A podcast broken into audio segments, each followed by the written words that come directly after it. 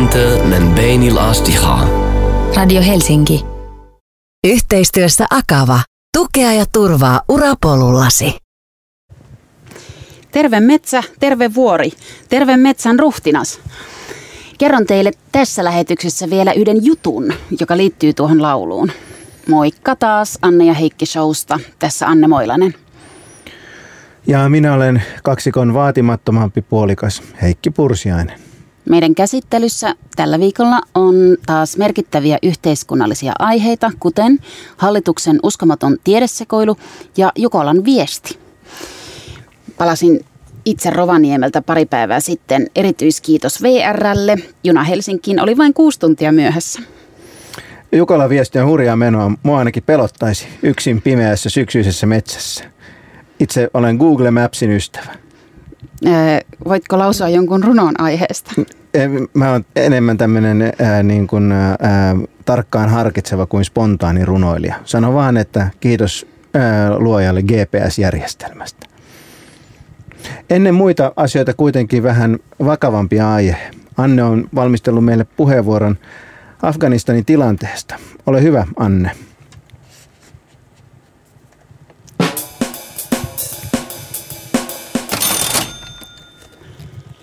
Haluan puhua Afganistanista, vaikka aihe on vaikea ja siitä tuntuvat puhuvan nyt kaikki.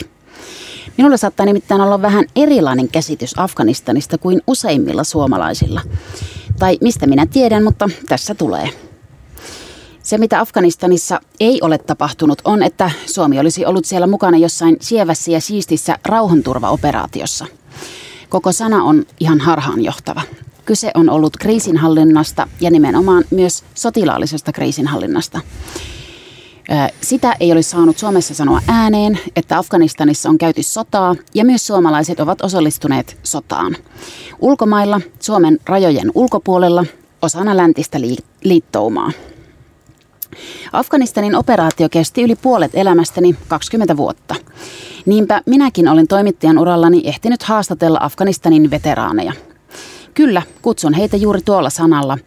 He kertoivat järkyttävistä sotakokemuksista, joissa testattiin suomalaisten joukkojen suorituskykyä, eli käytännössä tapettiin talibaneja. Suomalaisetkin sotilaat ovat lahdanneet heitä sarjatulella, singoilla, granaateilla ja ties millä. Ja miksi eivät olisi? Sotaahan Afganistanissa käytiin. Suomalaisia sotilaita kaatui Afganistanissa kaksi, mutta kuinka monta suomalaiset tappoivat? En tiedä, tietääkö sitä kukaan. Suomesta puuttui rehellinen keskustelu Afganistanin operaatiosta koko sen olemassaolon ajan. Syypä on media, me toimittajat, kuten myös suomalaiset poliitikot. En todellakaan usko, että eduskunta tiesi, mistä se päätti, kun se kerta toisensa jälkeen päätti jatkaa Afganistanin operaatiota. Mielikuva sinihattuisista hyvis-rauhanturvaajista, jotka ampuvat vain puolustukseksi, oli kaukana siitä sissi-iskuja vihollisen puolelle tekevästä erikoisjoukkiosta, josta minulle on kerrottu. Kun pyykinpesu katastrofiin päättyneestä Afganistanin operaatiosta nyt on alkanut myös kansainvälisesti, odotan jännityksellä, alkaako myös Suomessa viimein avoin keskustelu siitä, mitä Afganistanissa todella tapahtui. Kiinnostaako se meitä suomalaisia? Kykenemmekö kohtaamaan sen asian? Syytä olisi, sillä suomalaisia sotilaita on tälläkin hetkellä rajojemme ulkopuolella operaatioissa, joita johtavat aivan muut toimijat kuin Suomen valtio. Millaisiin operaatioihin lähdetään mukaan, entä millaisia jatketaan? Ja miksi Afganistanissakin pysyttiin niin kauan? Kuinka välttämätöntä oli, että juuri suomalaiset matkustivat toiselle puolelle maailmaa osallistumaan sotaan vieraalla maalla? Kuinka suuren uhkan talibanit lopulta muodostivat suomalaisille, sinulle ja minulle?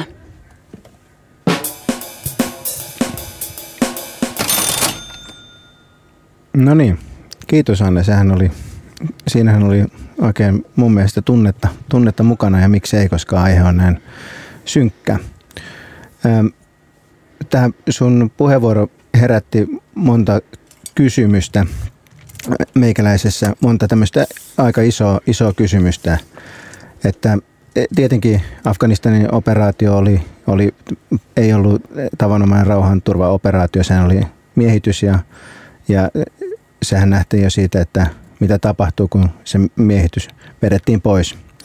Mutta toi, tarkoitat to... siis tätä nyt tätä ny, ny, nykyistä taistelutilannetta siellä niin, Afganistanin niin, että, lentokentällä. Että, niin, että siis se, se Afganistanin hallitus romahti saman tien, kun, kun miehitysjoukot vedettiin pois.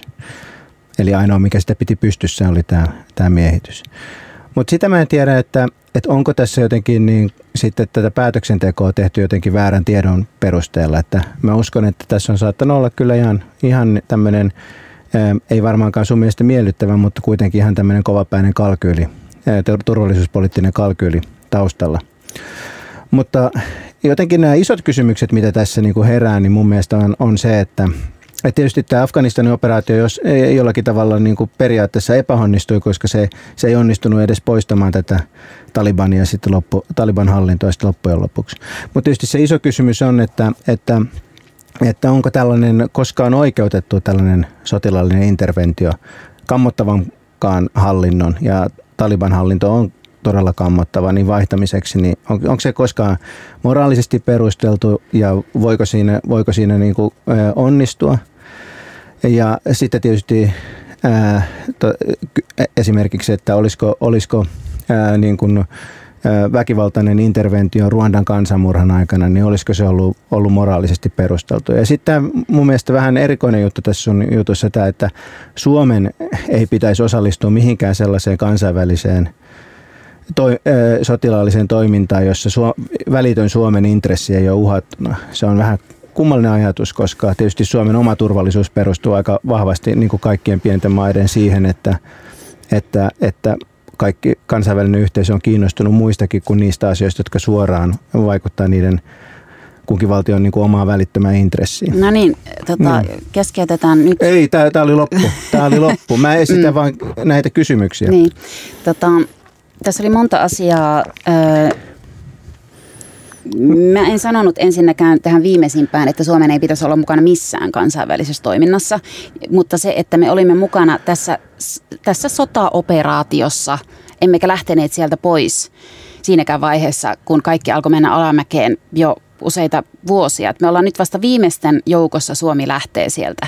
Ja se, mä oon samaa mieltä siitä, mitä sä sanoit tuosta turvallisuuspoliittisesta kalkyylistä, että se, että sinne mentiin sen takia, että päästiin nimenomaan niin kuin sotimaan osana länti, länsiliittoumaa, ja sitten kun se vielä siirtyi Naton johtamaksi operaatioksi, niin päästiin sotimaan yhdessä Naton kanssa, päästiin kokeilemaan suomalaisen armeijan suorituskykyä, meidän aseita, miten hyvin sotila, sotilaat siellä, niin kuin suomalaiset sotilaat pärjää siellä kansainvälisten joukkojen kanssa.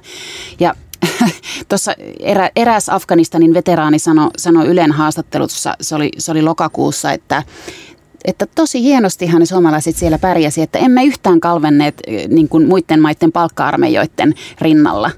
Että, et, et se, että se oli jollakin tavalla Suomen puolustusvoimain niin kuin tämmöinen harjoitteluareena tai leikkikenttä, niin sehän on ainakin minulle suunnattoman vaikea ajatus. Mutta tuossa sä juuri sanoit, että kuinka suuren uhkan Taliban, Taliban lopulta muodosti suomalaisille. Eli...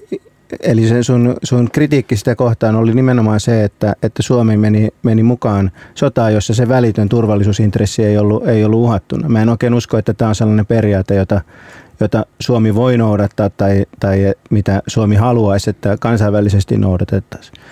Että sä voit kritisoida Afganistanin operaatioa monella tavalla, ja toi, toi on tietysti niin kuin mielenkiintoinen kysymys, että että että niin kuin voiko voiko voiko niin kuin Suomi, että onko oikein käyttää Afganistania jonain niin kuin harjoituskenttänä, no tai tai no siis puolustusvoimien siellä oltiin innoissaan, kun huomattiin, että niin hyvin pärjätään ja hyvin menee yhteen NATO-joukkojen kanssa, ja no sehän on iloinen, niin kuin, se... sotilaat pärjää ja aseet toimii ja strategiat on hyviä, mm. että, että jee, tämähän niin. todisti, että, me, että me, tämähän itse asiassa paransi niin kuin, tavallaan mielikuvaa Suomen Kyllä. armeijan niin kuin, puolustuskyvystä ja sitä kautta kansallista turvallisuutta, että Suomihan hyötyi. Näin esimerkiksi todettiin suurin piirtein Helsingin Sanomien pääkirjoituksessa. Musta tämä on mm. aika niin, käsittämätön siis, ajatus. No, no siis se on tietenkin totta myöskin, että vaikka se on sun mielestä epämiellyttävä kalkyyli, niin tottahan se on, että, että Suomen turvallisuus paranee siitä, että, että koko maailma näkee ja naapurimaassa nähdään, että, että homma toimii. No, oliko se susta oikein? Öö, no siis... Käydä harjoittelemassa siellä no siis, sotaa? Siis... Oikeilla ihmisillä. Mun, mun mielestä tietenkin, jos se olisi ollut ainoa motiivi, osallistua siihen operaatioon, niin ei tietenkään ole oikein. Että ei Suomi voi käyttää muita maita tämmöisenä niin kuin oman tai sotataitonsa näyttämänä. Mutta tietenkin niin kuin, tietenkään varmaan kukaan ei sano, että se oli Suomen ainoa motiivi osallistua tähän operaatioon. Mutta jos se oli, niin, niin ei tietenkään se ole, se on niin, hyväksyttävä. Ei, ei kukaan varmaan väitä, että se ainoa oli, mutta se on sanottu ääneen, eikä sitä ole kiistetty. Ja se, että me ei tästäkään keskustella ollenkaan yhteiskunnassa, musta se on erikoista. Ja niin, se on tietysti vähän, vähän tämmöinen, mitä mä sanoisin, ikävä, ikävä keskustelu. Ja mun mielestä voidaan yleisesti sanoa, että Suomessahan ei puhuta tämmöisistä turvallisuus- ja sotilaspoliittisista asioista ollenkaan, ei käydä semmoista avointa kansalaiskeskustelua, että tämä sopii siihen niin kuin erittäin, erittäin hyvin. Et nähdään se tuossa hävittäjähankinnassakin, että, että jokainen, joka kritisoi mitään osaa sitä, niin on väistämättä epäisänmaallinen ihminen. Niin, tota, Mutta sano, af- sinä, niin. sano, sinä, sano, sano sinä, että, että kun sä sanot, että, että kuinka suuren uhkan talibanit Taliban muodosti suomalaisille, niin onko niin, että, että Suomi ei saa osallistua mihinkään operaatioon, jossa voi kuolla suomalaisia tai suomalaiset voi joutua ö, tappamaan muita, jos Suomen välitön turvallisuusintressi ei ole uhattuna? Niin, tämä on, ö, minun mielestä pitäisi olla erittäin varovainen osallistumisessa näihin kansainvälisiin operaatioihin, ja syy lähteä mukaan se, että halutaan veljeillä vaikka Naton kanssa, niin ei, ei voi olla minun mielestä se syy. Mutta sehän on tavallaan koko tämän Suomen niin kuin Nato ikään kuin yhteistyön mm.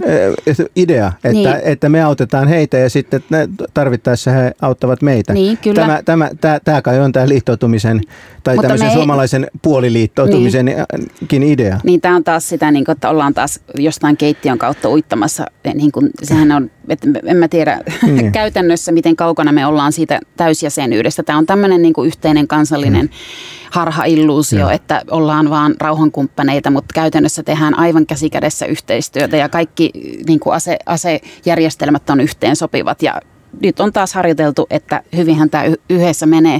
Mä sanon vielä tuosta niin kuin julkisesta keskustelusta ja mediasta, että esimerkiksi Tanskassa on ollut aivan erilainen keskustelu tästä Afganistanin operaatiosta, sanotaan viimeisen viidenkymmenen vuoden ajan. Siellä on tehty elokuvia, siellä on tehty, siellä on tehty dokumenttielokuva siitä, minkälaista tanskalaisella sotilaalla oli siellä Afganistanin taistelukentällä. Koko kansakunta järkytti ja alkoi vastustamaan sitä operaatiota. Oli sitä mieltä, että Tanskaan ei pidä enää osallistua. Suomessa ei ole ollut mitään tämmöistä.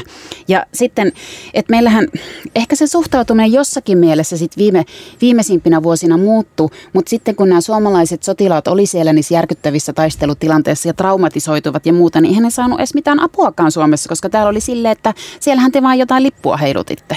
No joo, tää, tää, en, ole, en ole hirveästi seurannut tätä, mutta varmaan se on seurausta just tästä, että Suomessa tämmöinen avoin, avoin keskustelu puuttuu. Ja Tanskassa tosiaan, tosiaan sellainen, sellainen käytiin. Mutta ehkä mä veisin tämän vähän yleisemmälle tasolle, että et tämähän on yksi maailman kiperimmistä kysymyksistä, että, että milloin, milloin sotilaallinen interventio, jolla on jo, jossain mielessä hyvät tarkoitukset. Tässähän Afganistanin sotahan alkoi siitä, että Taliban kieltäytyi luovuttamasta Osama bin Ladenia, jos mä muistan oikein näin vanhat asiat. Sä muuten valehtelit ikästä tuossa ja sanoit, että tämä on kestänyt yli puolet sun e- e- elämästään. Ei, ei, ei taida olla ihan, ihan totta. Kiistän tota. kaiken. Niin, niin tota, mitä mieltä sä oot? Että ajatel, et, et, et, otetaan nyt Afganistan, Afganistanin operaatio epäonnistui ja, ja se, tavoitteissaan, mutta että jos olisi mahdollista ollut sotilaallisella interventiolla, joka olisi kestänyt vähemmän kuin kaksikymmentä vuotta ja aiheuttanut vähemmän, vähemmän ö, ö, kuolemia ja vähemmän tuhoa, niin olisi ollut mahdollista vaihtaa Taliban hallinto johonkin afganistanilaisille ihmisille, erityisesti naisille ja tytöille miellyttävämpään hallintoa, niin olisiko se ollut missään olosuhteessa sun mielestä perusteltu? Mun mielestä sä kysyt, toi kysymys on, tai tämä koko skenaario on vähän semmoinen, että jos Mars-planeetta olisi niin kuin sininen ja sitten se olisi tuossa, me nähtäisiin se tuosta studion ikkunasta. No, että tämä on kun... niin kuin täysin mahdoton ajatus, että, että, se, että nythän on yleisesti puhuttu myös siitä. Miksi, miksi se on täysin mahdoton elä ajatus? Elä nyt. Kerro, kerro ihmeessä. Niin, niin, niin, siis se, että tämmöinen tavallaan valtion rakentamistyyppinen niin kuin kriisinhallinta tai tämmöiset projektit, niin nythän niin kuin, ti, tutkijat, asiantuntijat ympäri maata, poliitikot, sotilasihmiset on sitä mieltä, että se että ei ole mahdollista tuoda demokratiaa ja rakentaa ikään kuin hallintoa ja valtiota ulkopuolelta, että se on pakko lähteä sieltä paikallisista ihmisistä itsestään. Tämä on niin kuin kiistämätön niin kuin fakta ja ihmetellään niin sitä, miksi ei Vietnamista opittu mitään ja muuta. Siis tuo, minkä sä kuvasit, että... Ois, se, oi, se, tehtiin oi, Saksassa, oi, oi, se tehtiin Saksassa, mm. se tehtiin Japanissa. Ää, mutta eihän kysy... Saksaan tullut ulkopuolelta. Kyllä Saksaa miehitettiin, niin, tota, niin miehitetään mut, vieläkin. Niin, mutta niin. Itse, itse ne perustivat sen kuitenkin sen Ö, hallintonsa. No, ky- jos, sä nyt, mm. jos sä nyt katsot Euroopan historiaa, Saksan historiaa kunnolla, niin kyllä siellä niin kuin oli erittäin vahva tämmöinen niin kuin, tota, operaatio. Tietenkin lähtökohdat oli aivan toisenlaiset. Japanissa, Japanissa samalla tavalla. Et, että eihän... Mo- Kyllähän tätä Afganistanin operaatiota, niin, niin olisihan se voinut hoitaa toisella mm. tavalla. Niin, Onhan mm. periaatteessa mahdollista, että sellainen niin kuin toisenlainen lähestymistapa tähän niin, niin olisi voinut läheisempi, eri... läheisempi yhteistyö paikallisten kanssa. Mutta otetaan yksinkertaisempi se... esimerkki. Mm. Otetaan mm. Ruandan kansanmurha. Ruandan kansanmurha niin on melko selvää, että, että merkittävällä kansainvälisellä puuttumisella siihen tilanteeseen niin olisi ollut hyvät mahdollisuudet säästää tosi paljon ihmishenkiä. Sitä ei tehty. Olisiko pitänyt? Olisiko pitänyt lähettää sinne tappajia estämään kansanmurhaa? Öö, Ruandan tilanteeseen en, en osaa kommentoida. Ja mä ajattelen aina, että silloin kun maailmanpoliisi U S A tai suuret niin kuin liittoumat lähtee hommiin, niin silloinhan kysymys on jostain yleensä suurista taloudellisista intresseistä, eikä Afrikkaan liity semmoisia Ruandaan. Ja tässä oli tämä terror- no, sotaterrorismia mm. vastaan, mitä lähdettiin niin kuin aluksi. Mut nyt se, sitä nyt se vastaan lähdettiin vähän vais- taistelemaan mä ky- Afganistanissa. Mä kysyn, kysyn että, niin. jos on, että on mahdollista, että on sellainen en tilanne, tiedä. jossa... En, en tiedä, olisiko pitänyt mennä Ruandaan. Mitä, no, sinä, mitä mieltä sä oot? Onko sulla tähän kyllä ei vastaus? No mulla, mulla on sellainen vastaus kyllä, että, että, että riskit on tietenkin aina suuret, kun väkivaltaa lähdetään vastustamaan väkivallalla, mutta... Mutta uskon, että, että niin kuin sotilaallinen interventio on joskus hyödyllistä, vaikka se niin kuin tietenkin siinä eihän, on tämmöinen niin, vahva, vahva uusi neo, neokolonialistinen tuoksu. Ei tietenkään ole, mutta olisiko, pitä, olisiko pitänyt? Niin, no, miksi ja sitten ei loogisesti pitäisi mennä kaikkialle I, sitten? Niin, tä, tä, ja siis, miksei suomalaisten pitäisi sitten mennä kaikkialle? Niin, tämä on mun mielestä se kysy, kysymys. Tietenkin on se, että tietenkin siinä täytyy olla onnistumisen mahdollisuudet siinä operaatiossa. Ja voi olla, että Afganistanissa ei koskaan ollut mitään mahdollisuuksia, mutta sellaisia tilanteita tulee, jossa niitä mahdollisuuksia on. Ja kyllä mun mielestäni on ihan niin kuin, mun mielestä on vaikea vastata ehdoton ei, että koskaan ei. Mm. Suomalaiset so- sais mm. osallistua ö, sotilasoperaatioihin, ö, joilla on joku niin kuin hyvä, hyvä mm. tarkoitus. Niin tässä, Afganistan niin. ehkä oli tuomittu alun perin epäonnistumaan. Se oli aika mm. vaikea no, tilanne en mä tiedä, siellä. Sielläkin niin kuin sen operaation strategiset tavoitteet muuttui. Että mm. sittenhän... Tota, että aluksi ajateltiin, että taistellaan, että tehdään tämmöinen... Että taistellaan niin kuin sitä terrorismia vastaan ja estetään se, että Afganistanista muotoutuu tällainen pesäke, missä ne voi, niin kuin terroristit voi sit rauhassa oleskella ja kouluttautua ja valmistella niin. iskuja niin kuin länttä vastaan. Niin kuin niin sitten, kun oli, sitten kun johtajat oli tapettu ja se oli saavutettu, niin sitten ää, muutettiin tavoitteita. Sitten olikin joku, että tehdään tässä demokraattinen valtio ja jotain mitä kaikkea, millä ei ollut enää mitään tekemistä sotilaallisen mm. toiminnan kanssa. Mutta kyllähän niin kuin jenkkien intressit mennä Afganistaniin oli sisäpoliittiset, piti näyttää omille kansalaisille, että me suojellaan teitä ja pystytään puuttumaan tähän ja saamaan tämä homma aisoihin. Eihän Suomella ollut mitään tällaisia niin siis samanlaisia se... intressejä muuta kuin Naton kanssa veljeily ja siipeily ja tämä harjoittelu, tämä sotaharjoittelu. Mm. Joo, se alkuperäinen motiivi, motiivi oli todella se, että, että on vaikea nähdä, että miten siltä Afganistanin sodalta olisi ikään kuin voitu enää välttyä siinä vaiheessa, kun Taliban kieltäytyy niin yhteistyöstä tästä, Osama bin Ladenin kanssa. Niin, se me, meininki oli Amerikassa aika hurjaa siihen aikaan. Niin, että nythän sitten, Mut, että mihin suuntaan kriisinhallinta muuttuu, niin se on musta mm. mielenkiintoinen kysymys. Ja nyt puhutaan siitä, että nämä tulevaisuuden operaatiot tulisi olemaan tällaisia hyvin niin kuin pistemäisiä, kenties nopeita. Mm. Että mennään tekemään joku, joku tietty asia. Niinhän ne aina, se, niinhän jossain, se, niinhän jossain se aina maassa. alkaa. Niinhän mm. se aina alkaa, että tämä on niin kuin nopea juttu ja helppo hoitaa ja sitten, sitten tapahtuu jotain, jotain kauheita. Et mun mielestä voi hyvin kysyä, että olisiko Afganistanin operaatiota, jos olisi haluttu onnistua, niin pitänyt jatkaa vielä monta kymmentä vuotta. Sehän ei, sehän, sehän, sehän mm. niin kuin kaksikymmentä vuotta on, on erittäin lyhyt aika monessa mielessä. Niin. No ennen kuin lopetetaan tästä aiheesta, niin. Mä haluan Heikki kysyä sulta vielä, että se, että ne suomalaiset sotilaat oli siellä sotimassa, mm. niin eikö se, eikö se häiritse sua, etkö tämän takia valvo yöllä? No siis tietysti niin, niin jos... Se, se, kysyt sä siitä, niin kuin tätä nimenomaan tässä Afganistanissa. No mun mielestä niin kuin, se oli Suomen valtion päättämä operaatio ja nämä ihmiset oli vapaaehtoisia, niin, niin, niin en mä ole yöunia, niin sanotaan siitä menettänyt, mutta tietenkin, tietenkin voidaan kysyä, että, että oliko tämä sellainen, sellainen operaatio, johon, johon kannatti, kannatti osallistua, mutta periaatteellisella, periaatteellisella tasolla se, että suomalaiset sotilaat osallistuu osana kansainvälistä Ää, niin kuin operaatiota sotatoimiin, niin, niin mun mielestäni on, on vaikea nähdä, että siltä voitaisiin jotenkin välttyä. Yhteistyössä Akava. Tukea ja turvaa urapolullasi.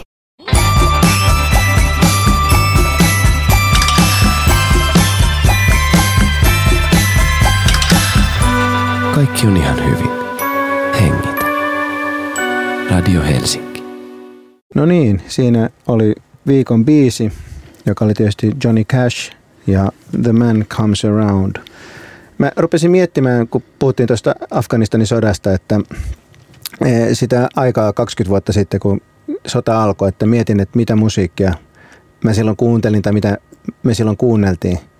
Silloinhan oli niin kuin vielä nuoria, lapset ei ollut syntynyt ja muutenkin. Elämä oli vähän erilaista. Asuttiin huvilla kadulla ja käytiin viiskulmassa alueella ja niin poispäin. Puhumassa muun muassa näistä Afganisodasta, Afganistanin sodasta ja kansainvälisestä politiikasta. Ja sitten mä rupesin miettimään, että tosiaan sitä, että mitä musaa silloin kuunneltiin. Ja mulle tuli mieleen nämä Johnny Cashin American-levytykset. Ja jouduin ihan tarkastamaan, että, että oliko tämä ajoitus oikea. Ja tämä levyhän on ilmestynyt sitten kaksituhattakaksi. Kävin lunttaamassa Wikipediasta, eli juuri siinä Afganistanin sodan alku, alkuaikoina.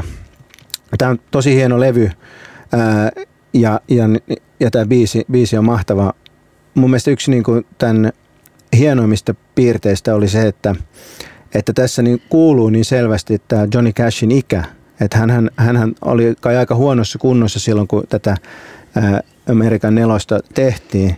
Ja se, se kuuluu hänen äänessään. Ja jotenkin se, se oli... Mulle ainakin niin kuin ensimmäinen kerta, kun tämmöinen niin kuin vanhuus ja, ja kuolevaisuus kuuluu populaarimusiikissa niin kuin läpi, läpi näin, näin selvästi. Ja tämä biisihän on, on, on, on tietysti niin kuin itsessään tosi vahva. Sehän kertoo tuomiopäivästä siitä, miten Jeesus tulee toisen kerran ja erottelee ne, jotka menee yläkertaan ja ne, jotka menee, menee alakertaan. Ja ehkä siinä just tämä Johnny Cashin oma lähestyvä elämän loppu niin jotenkin tuntuu, ja siinähän on niinku tämmöistä aitoa, aitoa vakaumusta, että melkein siinä pakanakin rupe, rupeaa ajattelemaan, että entä jos tämä kaikki on, kaikki on totta, ja, ja mähän tiedän, tiedän että kumpaan, kumpaan joukkoon sitä itse kuuluu, että sitähän väistämättä olisi siinä tuomittujen joukossa, siinä, siinä joka, joka hä, joutuisi sinne, sinne häviöön, kun, kun nämä hyvät ihmiset, oikeat uskovaiset nostettaisiin pois. Mutta jotain tämmöisiä sekavia ajatuksia tämä herättää meikäläisessä. Yksin armosta, yksin uskosta ihminen pelastuu. Kyllä, yksin, Kristu, yksin Kristuksen tähden. Niin, hmm. tota, yllättävän kristillinen biisi sun valinnaksi, samaa mieltä siitä. Tässä vanha mies pohdiskelee, että onko hän, hän elänyt hyvän elämän. Ja äh, niin, tämä country-poljento tekee musta tästä kuitenkin aiheesta, synkästä aiheesta huolimatta jotenkin tämmöisen viihdyttävän. Ja ikään kuin, että no, että lieneekö sille sitten kuitenkaan väliä, että mihin tässä lopulta joutuu, jos joutuu. Että Cashillähän on paljon murheellisempiakin, siis semmoisia suorastaan tukahtuneita biisejä. Tämä ei kuulu niihin. Johnny Cash on kuitenkin hyvä, ei ole mitään häntä vastaan. Mutta sanotaanko nyt näin, että... Johnny Cash-fanit. Mulla on siis ystäviä, jotka kuuntelee paljonkin tätä. Kuka Johnny ei Cashia, ole Johnny Cash-fani? Niin, mutta jotenkin ehkä tietynlaisia ystäviä, että heitä yhdistää se, että, että hekin kokee, että heidän elämä on ollut jotenkin kovaa, aivan kuten Johnny Cashin. Oliko hänen elämänsä jotenkin kovaa? Joo, en... kyllä oli, olihan sillä kaikki maailman ongelmat oli ja päihteet ja... No tota, kenellä ei, kenellä niin, ei. Ja, tota, ja siis mun mielestä hänen musiikissa on hyvät emneet tällaisen itsensä säälimiseen. Voi vajota siihen ja tuntee itsensä traagiseksi tärkeäksi henkilöksi? Aa, ei, mä, mä, Johnny Cash, Johnny Cashillähän on musaa myös, huumorimusaa, ja, ja mä tykkään siitä genresta, genresta jossa hän, hän on, istuu, joka kuuluu tietysti countryin, missä istutaan linnassa ja pohditaan, pohditaan mitä on tullut tehtyä. Että esimerkiksi Folsom Prison Blues, niin sehän on, sehän on aivan loistavaa. Se on, mä lauloin sitä aina nuorimaiselle, kun mä pesin hänen hampaitaan, niin hän, hän oppi sen siinä, siinä yhteydessä. Johnny Cash-fani. Mun mielestä kiinnostavampia on ihmiset, jotka ei ole Johnny Cash-faneja. Millaisia ne on? Niiden täytyy olla jollain tavalla emotionaalisesti kitukasvuisia. Kuka ei tykkää Johnny Cashista? Minä päätän Johnny Cash-osuuden tähän julistukseen. Kaikkien on syytä pitää Johnny Cashista. Mut jos mennään täältä taiteesta niin, niin äh, vähän maallisempiin aiheisiin. Nythän äh, niille, jotka seuraa politiikkaa, niin viime päivinä on ollut tämä äh, pinnalla taas tutkimusrahoitus, mistä hallitus on saanut aikaan aika äh, hurjan sisäisen kiistan. Eli taaskin on Su- on Suomen Akatemian Ähm, rahoitusvaltuuksia ollaan ehkä leikkaamassa, ehkä ei, riippuu vähän mitä ministeriä kuuntelee. Siitä on ehkä sovittu, ehkä ei, riippuu mitä ministeriä ö, kuuntelee. Se voidaan ehkä peruuttaa, ehkä ei, riippuen taas, että mitä puoluetta ö, kuuntelee. Ja, ke, ja jos se ö, tapahtuu, niin sitten on epäselvää, kenen syy se on. Sekin riippuu siitä, ketä kuuntelee. Tämähän on aika, ö, aika hupaisa, hupaisa, hupaisa juttu. Ja kaikkihan on alun perin johtuu siitä, että ihmiset on hävinnyt rahapeleihin liian vähän rahaa, ja sitten todennäköisesti nämä rahapelituotot, joilla on rahoitettu tätä tiedettä ja pysyvästi alhaisemmalle tasolle ja erittäin monimutkaisen budjettiteknisen syy-seuraussuhteen vuoksi, niin tämä tilanne on tällainen. Oletko Anne seurannut tätä mm, juttua? Joo, kyllä. Siis kyse on siis tieteen rahoituksesta, jota hallituksemme on tässä leikkaamassa, mitä ilmeisimmin. Ja Me tila- olemme tiedemyönteisiä niin, täällä Radio Helsingissä. Siis totta kai tilanne on surkea. Tieteen tekemistä ei ole aikaisemminkaan rahoitettu Suomessa mitenkään liikaa, ja kilpailu tutkimusrahasta on kovaa. Tutkijahan on siis ylipäätään aika harvan unelma-ammatti enää, koska ei kukaan halua vuosikausiksi pätkärahoitukselle köyhäilemään. Niin. Ja sit, siis kyllähän tästä tulee mieleen niin Sipilän hallituksen parjatut koulutussäästöt, joista siis varsinkin vihreät oli huutamassa aivan siis ristitulessa, että ei missään Lä, tapauksessa kyllä. Näin saatte heitä nyt. Olessaan itse hallituksessa vihreät, vassarit, demarit, leikkaa itse taas tutkimuksesta. Totta kai tämä on edelleen ja siis jälleen taas etenkin keskustan tahto. Eli Saarikko sopi tästä näistä säästöistä silloin puoliväliriihessä keväällä, että nyt kun näitä ollaan sitten panemassa toimeen, niin eihän tässä ole mitään uutta. Että uutta on vaan se, että nyt, nyt sitten tämän tiedeväen tomaattisateen kohteeksi on pikavauhtia asennettu Antti Kurvinen. Niin, tämä on mun mielestä Kurviselle hyvä sisäänajo ministerin hommiin, että just, just tollasta se on. No hän, hän oli kyllä niinku ehkä niinku kerjäs sitä kertoessaan stoalaisen tyynesti ottaneen vastaan, vastaan, vastaan niin. tämä, tämä, tota, nämä, le, nämä leikkaukset. Että ikään kuin ne olisi häneen osunut. Kyllä. Ehkä ne osu Antti Kurvisen sieluun. Mutta siis tämähän on niin kun, tää syvä kysymys, mitä me ollaan ehkä käsiteltykin täällä Anne ja Heikki Showssaan, tämä rahapeli, rahapelin ja tieteen ja muiden kauniiden ja hyvien asioiden yhdistäminen. Eli, eli nehän ihan viime vuosia asti koko ajan kasvaneen rahapelivarat ja, ja kukaan näistä edunsaajista ei silloin valittanut, että on se epäreilua, että nämä meidän tulot on kytketty, kytketty näihin. Ja nyt, nyt kun ne, ne yhtäkkiä alkoi laskea, niin sitten, sitten paniikki, paniikki iski. Et se on tietenkin alun perin ollut täysin järjetön ajatus, että me sidotaan meidän tieteen rahoitus siihen, että kuinka paljon mummot häviää rahaa jossain, jossain äm, ä, kaupan, kaupan tuulikaapissa. Niin, mä oon samaa mieltä siitä, että ongelma johtuu siitä, että hallitus ei ole kyennyt ratkaisemaan sitä, miten tämä vähenevien veikkausvoittovarojen ongelma ratkaistaan. Veikkaushäviövara olisi ehkä parempi, koska niin. ne jotka, rahat, jotka voittaa, niin ne ei mene tieteeseen niin. vaan ihmisten siis taskuun. Rehellisyyden nimistä pitää kyllä sanoa, että tämä tilanne on kehittynyt aika nopeasti, että tämä niinku, tavallaan veikkauksen asema ja tämä koko julkinen keskustelu, se on tullut siis melkeinpä oikeastaan tällä, no kyllä se oikeastaan viime hallituskaudella, tai siis vaalikaudellakin jo alkoi, mutta se, että tämä tilanne on tavallaan kehittynyt aika nopeasti, ja tämä ongelmahan on ollut siis pitkän pitkän ajan kuluessa, mutta silti poliitikkojen pitäisi tämä ratkaista. Ja että nythän arvio on, että näitä veikkausvoittovaroja kertyisi pysyvästi yli kolmannes vähemmän, mm. ja siis ennen vanhaa nämä veikkausvoittovarat, ne muodosti noin puolet kulttuurin budjetista. Eli tämä lovi on siis aivan valtava. Ja se, että nyt aletaan sitten leikkaamaan vain sitten niiltä, jotka sattuivat olemaan siinä veikkausvoittovararahoituksen niin kuin piirissä, niin sehän on aivan väärin. On, totta kai, meidän pitäisi mutta, tarkastella kaikkea, miten me rahoitetaan julkisesti. On, mutta, mutta täytyy sanoa, täytyy muistaa, että, että nämä veikkausvoittovarat on kasvanut, jo, tai tappiovarat on kasvanut joka vuosi käytännössä. Myös finanssikriisin jälkeisen ajan, ihan pari vuotta sitten. pari vuotta sitten asti. Silloin kukaan ei valittanut siitä, että oli täysin järjetöntä, kun kaikesta muusta leikattiin, niin nämä ihmiset, jotka, nämä tahot, jotka sai rahoituksessa veikkauksesta, niin oli täysin suojassa tältä niin kuin, tuota hurjalta leikkaukselta, jota Vanhasen hallitukset ja, ja sitten Kataisen hallitus, mitkä lienee, mä onneksi en ollut seurannut hirveästi politiikkaa silloin. Mutta pointti on se, että, että silloin kukaan ei valittanut, että on täysin järjetöntä suojata tietty sektori leikkauksilta sen takia, että, että ne on sidottu rahapelivaroihin. Nyt kauhea valitus, kun niin kuin tämä su- suunta menee toiseen suuntaan. Et sehän on tietenkin ymmärrettävää, mutta, mutta, mutta me, jotka olemme puhuneet tästä jo vuosikausia tästä niin kuin järjettömyydestä, niin kyllä, kyllä huomasimme sen jo silloin, kun veikkausvoittovarat vielä kasvoivat. Niin Heikki, sä oot oikeassa siinä, että kulttuurin budjetti on pikkuhiljattain, pikkuhiljattaista kasvuahan siellä on ollut. Samaan aikaan kuin monessa muussa kyllä, on ollut laskua. Kyllä, juuri finanssikriisin aikaa niin. Muun muassa, mutta äh, onhan tämä nyt tämä romahdus myöskin siis ihan kohtuuton. Et mun mielestä niin. Sekin kyllä pitäisi myöntää.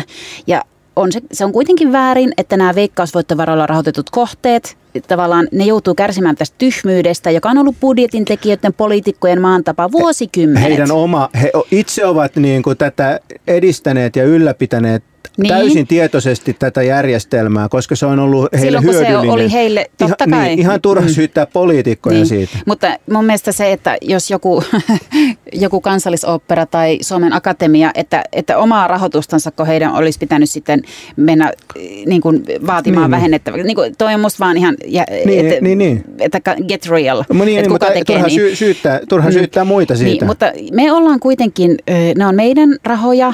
Meidän, jokaisen, Kene? sinun ja minun rahoja, ah, mitä jaa, siellä kyllä. jaetaan. Mä ajattelin, että se erityisesti mun. Joo, kyllä. Että mä oon sitä mieltä, että kaikki julkisesti rahoitettavat kohteet pitäisi panna samalle viivalle niin. Ja sitten valita, että mitä niistä rahoitetaan jatkossa ja mitä ei ja kuinka paljon. Mä tarkoitan siis aivan kaikki. Että jos niinku vaikka varusmiesten saappaat ja kiväärit olisi aikaisemmin ra- rahoitettu veikkausvoittovaroista, niin säästettäisikö niistä nyt? Niin, siis se on, se on, se on, se on, se on ilmiselvää, että näin pitäisi tehdä. Tietenkin siinä niin ongelma on se, että, että jos meillä on joskus pääministeri Purra, niin halutaanko me, että, että vaikkapa sanotaan neulanvaihtopisteiden rahoitus on sitten pääministeri Purran yhdellä sormen liikkauksella, sormen heilautuksella niin, tota, niin, niin poistettavissa. Että, että kyllähän tähän niin kuin liittyy niin kuin vahvasti se kysymys, että, että meidän koko kansalaisyhteiskunta ja kulttuurisektori on täysin riippuvainen valtiosta. Mutta siis tarkoitat, mitä budjet... sä tarkoitat? Tarkoitatko sä sitä, että veikkausvoittovarat on tavallaan ollut poliitikkojen koskemattomissa jossain siis, jos, mielessä? Siis, siis jossain mielessä ne on ollut, koska ne, tota, ne, niissä... järjestöt itse on aika vahvasti päässyt, päässyt niin kuin vaikuttamaan siihen päätöksentekoon, että kyllä ne on ollut suojassa, hyvässä ja pahassa. Mun mielestä varmaankin enimmäkseen pahassa, mutta kyllä, kyllä niin kuin mun mielestä niin kuin se iso, iso niin kuin kysy... Mä en ihan täysin ymmärrä sitä, koska ky- että se, ne rahat ovat tulleet sieltä, mutta kyllähän ne budjetit on laadittu opetus- ja kulttuuriministeriössä ja sitten no eduskunta siellä, on ne lopulta hyväksynyt. Jos ajatellaan esimerkiksi sosia- vaikka sote-järjestöjen rahoitusta, niin siellä on niin kuin oma sosiaali- ja terveys, niin kuin tämä S T E A, Oma, oma keskus sosiaali- ja terveysministeriössä, joka sitä rahajakoa kun valvoo. Muodollisesti tietenkin niin kun päätökset tehdään, tehdään, tota, tehdään ö, totta kai niin kun poliittisella tasolla, mutta jos sä katsot sitä rahoitusjärjestelmää, ö, minkä yksityiskohtiin mä en ehkä tässä mene, niin siellä on, niin kun, siellä on, siellä on hyvin vahva suoja näillä. Ja esimerkiksi niin kun, kun äm, tämmöisiä kannanottoja kuuluu järjestökentästä, että ne on meidän rahoja, että niitä ei voi leikata mm. ja niin poispäin. Niin, hei kuule Heikki, hei. ennen nyt mä haluan vielä yhden yhden asian sanoa. Ai, sano, sano yhden Anne, asian yksi, vielä. Yksi, yksi. lyhyt asia. Lyhyt niin, asia. Eli tämä on eka kerta, kun Marinin demarihallitus säästää.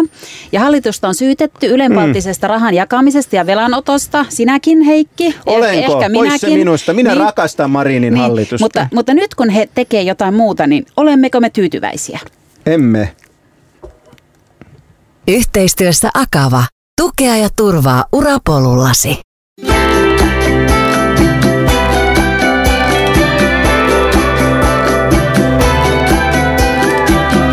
Olet ystävien seurassa. Tämä on Radio Helsinki. Nyt alkaa kaupallinen osuus.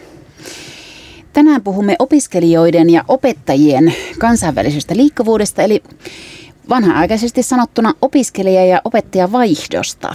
Tervetuloa Akavan johtaja, johtava asiantuntija Miika Sahamies. Kiitos, kiitos. Miksi opiskelijoiden ja opettajien kansainvälinen liikkuvuus on niin tärkeää ja onko kysymys vain lomailusta opintojen ohessa? Tämä on oikein hyvä kysymys, jota hahmotan itse asiassa kahdella eri tasolla. Eli näkisin, että opiskelijoiden, opettajien kuin myös tutkijoiden ja muun henkilöstön kansainvälinen liikkuvuus on tärkeää ensinnäkin yhteiskunnan kannalta.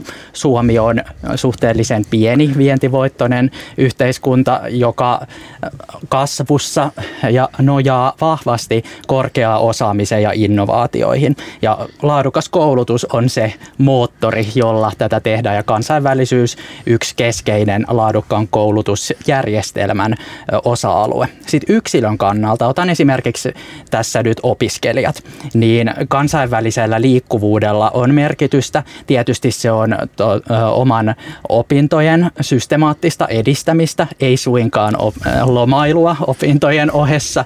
Ja tämän lisäksi niin sanotaan tällainen win-win-tilanne, eli opiskelija kartoittaa tämän kansainvälisen jakson ö, aikana myös työelämän kaipaamaa osaamista ja toki avartaa myös omaa maailmankuvansa. No, tämä kuulostaa hienolta. Ke- kerro vielä, että mikä on tämä Erasmus Plus-ohjelma ja mikä merkitys sillä on, kun puhutaan kansainvälisestä liikkuvuudesta? Erasmus Plus on E U:n ohjelma, jolla edistetään koulutuksen ja esimerkiksi nuorisotyön kansainvälistymistä. Moni tosiaan tuntee varmasti tämän Erasmus Plus-ohjelman parhaiten niin sanotusti Erasmus-vaihdoista, mutta itse asiassa tämän ohjelman laajuutta ja merkitystä kuvaa se, että esimerkiksi korkea-asteella korkeakouluissa viisikymmentä prosenttia kaikesta kansainvälisestä liikkuvuudesta ja kansainvälisestä yhteistyöstä rahoitetaan Erasmus Plus-ohjelman kautta. Ja hyvä uutinen itse asiassa tällä hetkellä on se, että tänä vuonna alkaneella E U:n rahoituskaudella, joka ulottuu kaksikymmentäseitsemän asti, niin Erasmus Plus-ohjelman rahoitus on tuplattu. Tämä tarkoittaa sitä, että entistä useammalla opiskelijalla, opettajalla, tutkijalla kuin muulla henkilöstöön kuuluvalla on mahdollisuus lähteä vaihtoon tai erityyppiselle kansainvälisyysjaksolle. No pääseekö ne sinne nyt, kun on tämä korona? No tästä mennään nyt siihen huonoon uutiseen, joka on ilmeisesti tämän hetken vallitseva koronatilanne. Koronan vaikutus Erasmus Plus-ohjelman toteuttamiseen on ollut merkittävä. Kuten jokainen tietää, koronalla on vaikutuksia ollut laajasti ylipäätään kansainväliseen liikkuvuuteen, kuten tietysti myös Erasmus-vaihtoa, koska matkustaminen ylipäätään on ollut paikotellen jopa mahdotonta. Niin, no mitä rahat on? Mutta jos ei sinne päästä, jätetäänkö ne käyttämättä vai mitä tapahtuu?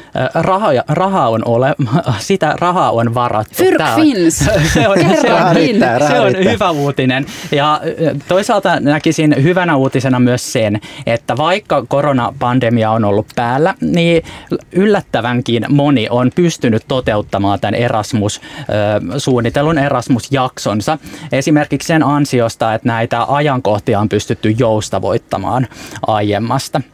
Toinen merkittävä tekijä on se, että esimerkiksi korkeakoulut on siirtäneet opintojaan muutenkin kampuksilta virtuaaliseksi, ja he on pystynyt nyt toteuttamaan myös näitä vaihtojaksoja erillisinä, sanoisin, hybridimalleina, joissa on voitu yhdistellä sekä tätä virtuaalista liikkuvuutta, etäopintoja, kuin myös pandemiatilanteen sallitessa niitä fyysistä opiskelua. No miten tämä, nämä uudet liikkuvuuden muodot tai tämmöiset hybridimallit, niin voisiko ne olla jopa mahdollisuus jotenkin niin kuin koronapandemian jälkeenkin niin helpottaa joidenkin ryhmien osallistumista tähän kansainväliseen liikkuvuuteen? Näkisin, että ehdottomasti. Tämän hetken isoin haaste on varmasti se, että kukaan ei pysty sanomaan sataprosenttisen varmasti, että kuinka kauan tämä koronapandemia kestää tai millaista elämä on pandemian jälkeen. Mutta nämä erilaiset hybridimallit varmasti tarjoaa sellaisen tämän hetken parhaan mahdollisuuden huomioida tämä pandemiatilanne kaikkein parhaiten. Kiitoksia keskustelusta, Miika Sahamies Akavasta. Kerro vielä tähän loppuun, että kun meitäkin kuuntelee varmaan moni opiskelija, että jos nyt pitäisi lähteä vaihtoon, niin minne kannattaisi lähteä? No tietysti se on jokaisen oma henkilökohtainen päätös, mikä olisi se kaikkein mielenkiintoisin paikka. Varmasti katsoisin itse, että missä tämä terveysturvallisuus on kaikkein parhaiten taattu ja missä olisi laadukasta opetusta tarjolla. Kiitoksia. Kaupallinen osuus päättyy tähän. Kiitos.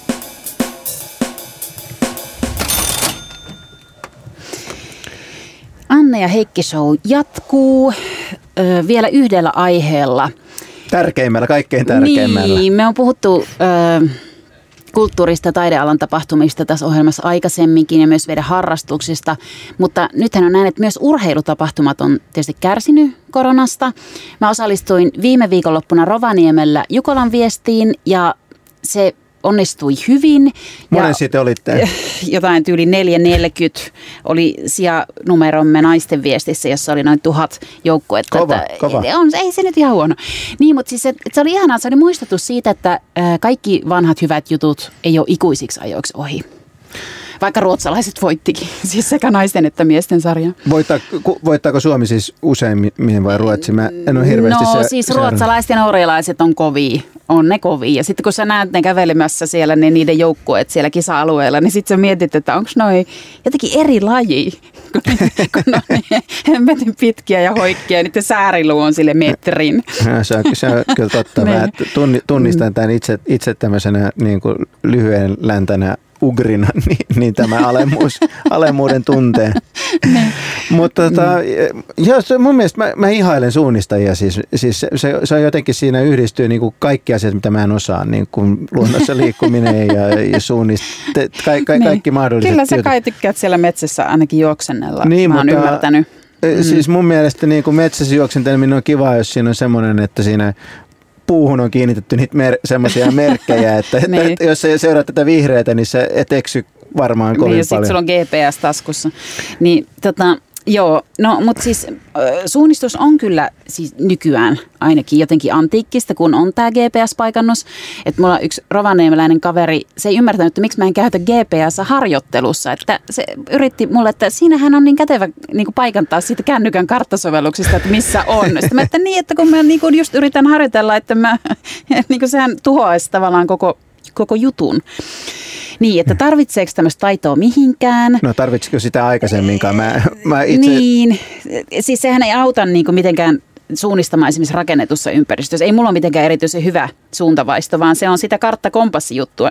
Niiden avullahan niin, se on aika yksinkertaista. Sun, sun kyydis autossa ja jos ajetaan vaikkapa niin kuin, äh, Töölöstä le, Leppävaaraan, niin laitetaan, ge, laitetaan toi päälle. Kepsi toi, päälle, Tot, niin. Totta helvetissä. Mä itse, niin, kyllä mä muistaakseni opin koulussa sen, miten jotenkin ne siinä kompassissa oli jotain raitoja, jotka laitettiin jotenkin samaan suuntaan niiden, niiden kartassa olevien joidenkin raitojen kanssa. Ja sitten suunnistettiin ja sitten puhu, se kieli oli kummallista, että, että me kokoonnutaan siellä suppa, aina oli kuin suppa, joka ilmeisesti jonkinlainen kuoppa. Tai, tai, suppa on tai, kuoppa, kyllä. Niin, niin miksi sitä sanottu kuopaksi, se oli mulle aivan... A- aivan tota, ihmeellistä. Sup- supista puhutaan, sitten puhutaan myös pummeista. Tiedätkö, mikä on pummi? Siis en tässä kontekstissa. Niin, pummi on siis se, että kun ei virhe. Kun sä, sä et löydä rastia, niin sä pummaat rastia. Okei, siis tarkoittaako se sitä, että sä et koskaan löydä sitä vai, vai että se, sun menee, voiko se olla pummia, vaikka menee hirveän kauan? Niin, siis se, niin, aika harvoinhan su, su, suunnistajat eksyy sille, että ne, ne ei niin ollenkaan tiedä, missä ne on ja ne on jossakin hengenvaarassa nääntymässä erämaahan, vaan se on sitä, että sä et heti löydä sitä rastia. Sitten menee aikaa ja sitten tulee surkea aika ja saattaa mennä minuutteja tai viisiä minuutteja tai pahimmassa tapauksessa jopa, jopa niin kuin tunteja, mutta se ikään kuin suoritus voi mennä pilalle. Ja siis nämä virheet itse asiassa tekee sit suunnistuksesta mielenkiintoisen, koska melkein aina, siis, siis ne on olennainen osa sitä suunnistussuoritusta, ne virheet. Ja myös huippusuunnistajat tekee virheitä. Ja sitten nimenomaan niistä virheistä puhutaan sitten jälkeenpäin. Niistä puhutaan siis tuntikausia. Suunnistajat niin, puhuu niin, niistä kai, virheistä ja käy läpi niitä, missä ne meni harhaan. Ja sitten sen huomaa myös siitä, että ne on ne kiinnostavimmat, kun tätä lajiahan voi nykyään seurata siis... Ää, niin kuin digitaalisesti, koska näillä huippujoukkoilla on tämä jäljitys. Niin, ja niin. Sitten sä voit screeniltä katsoa, että missä ne menee siellä kartalla. Mä oon nähnyt telkkarissa. Mun, niin. mun, mun äidin aviomies on entinen suunnistaja ja innostunut suunnistuksesta, niin että siinä näkyy telkkarissakin jotkut semmoiset karttat, missä Kyllä, sitten nä- seurataan niitä. kolmekymmentä huippujoukkoita sekä naisista että miehistä, niillä on itse asiassa pakko ottaa se jäljitysjuttu. Ja sitten sitä voi seurata sieltä screeniltä kilpailukeskuksessa tai T V:ssä. Ja tämähän on tehnyt tästä siis T V-lajiin, mikä on häkellyttävää. Toi on ehkä mun aavistuksen mm. liioiteltu luonne, lu, luonnehdinta. Ei ollenkaan. Ja sitten lisäksi on se, ne kaikki maastokuvat. Eikö se oikein tapa seurata sitä Radio Suomessa, missä sit se kuiskailee siellä, että nyt lähestyy, niin. nyt lähestyy joku tätä rastia. Niin. No joka tapauksessa sä näet siitä, miten ne äh, liikkuu siellä maastossa ja etenee mm. niin kuin rast, rastilta rastille. Ja sit kun sä näet, että voi hemmetti, että nyt se teki väärän reitin valinnan, tai nyt se meni ohi, tai se pyörii ihan siellä mm. rastin lähellä, se ei niin kuin löydä sitä. Se tuntuu ihan hirveältä. Se tuntuu niin hirveältä, ah, koska... Just. Tietää, miltä se tuntuu. Meillä koulussa niin liikunnanopettaja oli sittemmin kuuluisaksi sotakirjailijaksi itsensä luonut Esa Sirén. Ja muistan, että yhden, yksi suunnistusmuisto mulla on, se on se, että joka rastilla oli semmoinen väriliitu, millä piti merkata, että on käynyt siellä rastilla. Ja sitten me lähetettiin yksi tyyppi keräämään palanen sitä väriliitua. Sitten me istuttiin Kouvolan urheilupuistossa, poltettiin tupakkaa ja odottiin, että se kävi keräämässä ne. Ja sitten me merkittiin niihin meidän vihkoihin ja totta kai jäätiin kiinni ja siitä tuli joku... Joku äm, Esa Sirén niin kuin ei, ei, ei pitänyt sitä isänmaallisena käytöksenä. No, mutta tuliko tästä, oliko tässä vakavampaa se, että ö, ette käyneet niitä rasteja vai se tupakin poltto? Ei, tiet, me, tietenkin se, ettei käyty niitä rasteja. Ei, ei, silloinhan suhtauduttiin hyvin vapaamielisesti tähän niin kuin tupa, tupakointiin. Olihan, sehän oli kuitenkin yhdeksänkymmentäluvun alkuun tai jotain. Me elettiin itä-eurooppalaista tupakkakulttuuria vielä siinä vaiheessa. Koulun pihalla sai polttaa tupakkaa. Niin, mä kyllä muistan, että oli semmoinen miespuolinen liikunnanopettaja pojilla, joka tota, veti semmoista niinku ravias, ravas sitä niinku urheilukentän laitaa ees taas niinku norttihuulessa. Joo, joo. Ja ihan... Olen lopettanut ja lapset, lapset älkää aloittako tupakan polttoa, se on erittäin vaarallista. Niin, niin siis äh, Suomussalmella ei ollut... mistä mä oon kotoisin, ei ollut valittavana kovin monta lajia, mitä olisi voinut harrastaa. Golf, golf ei kuulunut vaihtoehtoihin. Ei kuulunut, eikä baletti, mitä olisin halunnut. Tota, mutta nykyään mä ajattelen, että suunnistus on kohtalo, että mä en voi lopettaa suunnistusta. Suomussalmi on kohtalo. Niin, koska mitä mä sitten tekisin? Kuka mä sitten olisin? Et mun persoonassa ja elämässä on jäänteitä asumisesta maaseudulla ja tää on yksi niistä. Luultavasti en myöskään koskaan ero kirkosta. Mä mm. osaan, saan hakattua itselle halot vielä mummona.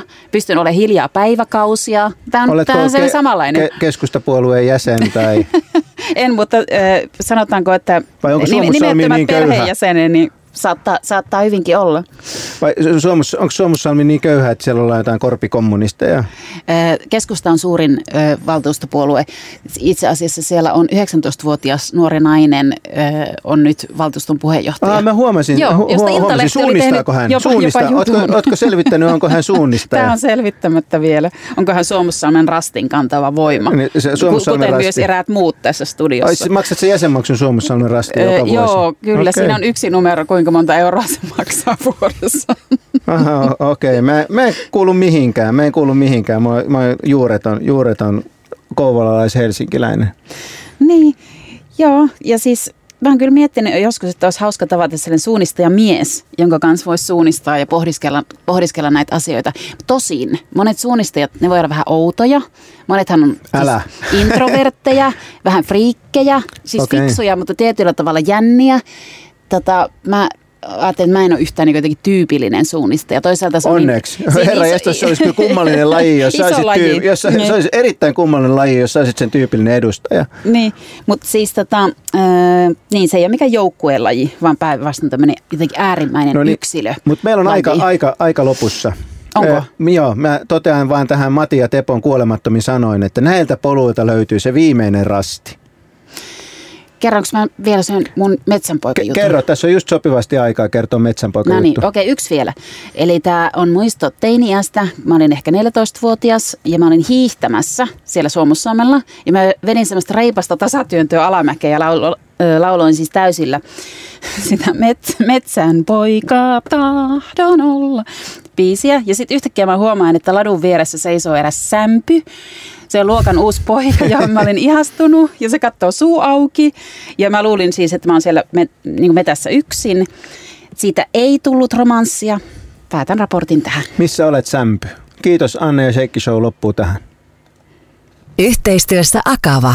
Tukea ja turvaa urapolullasi.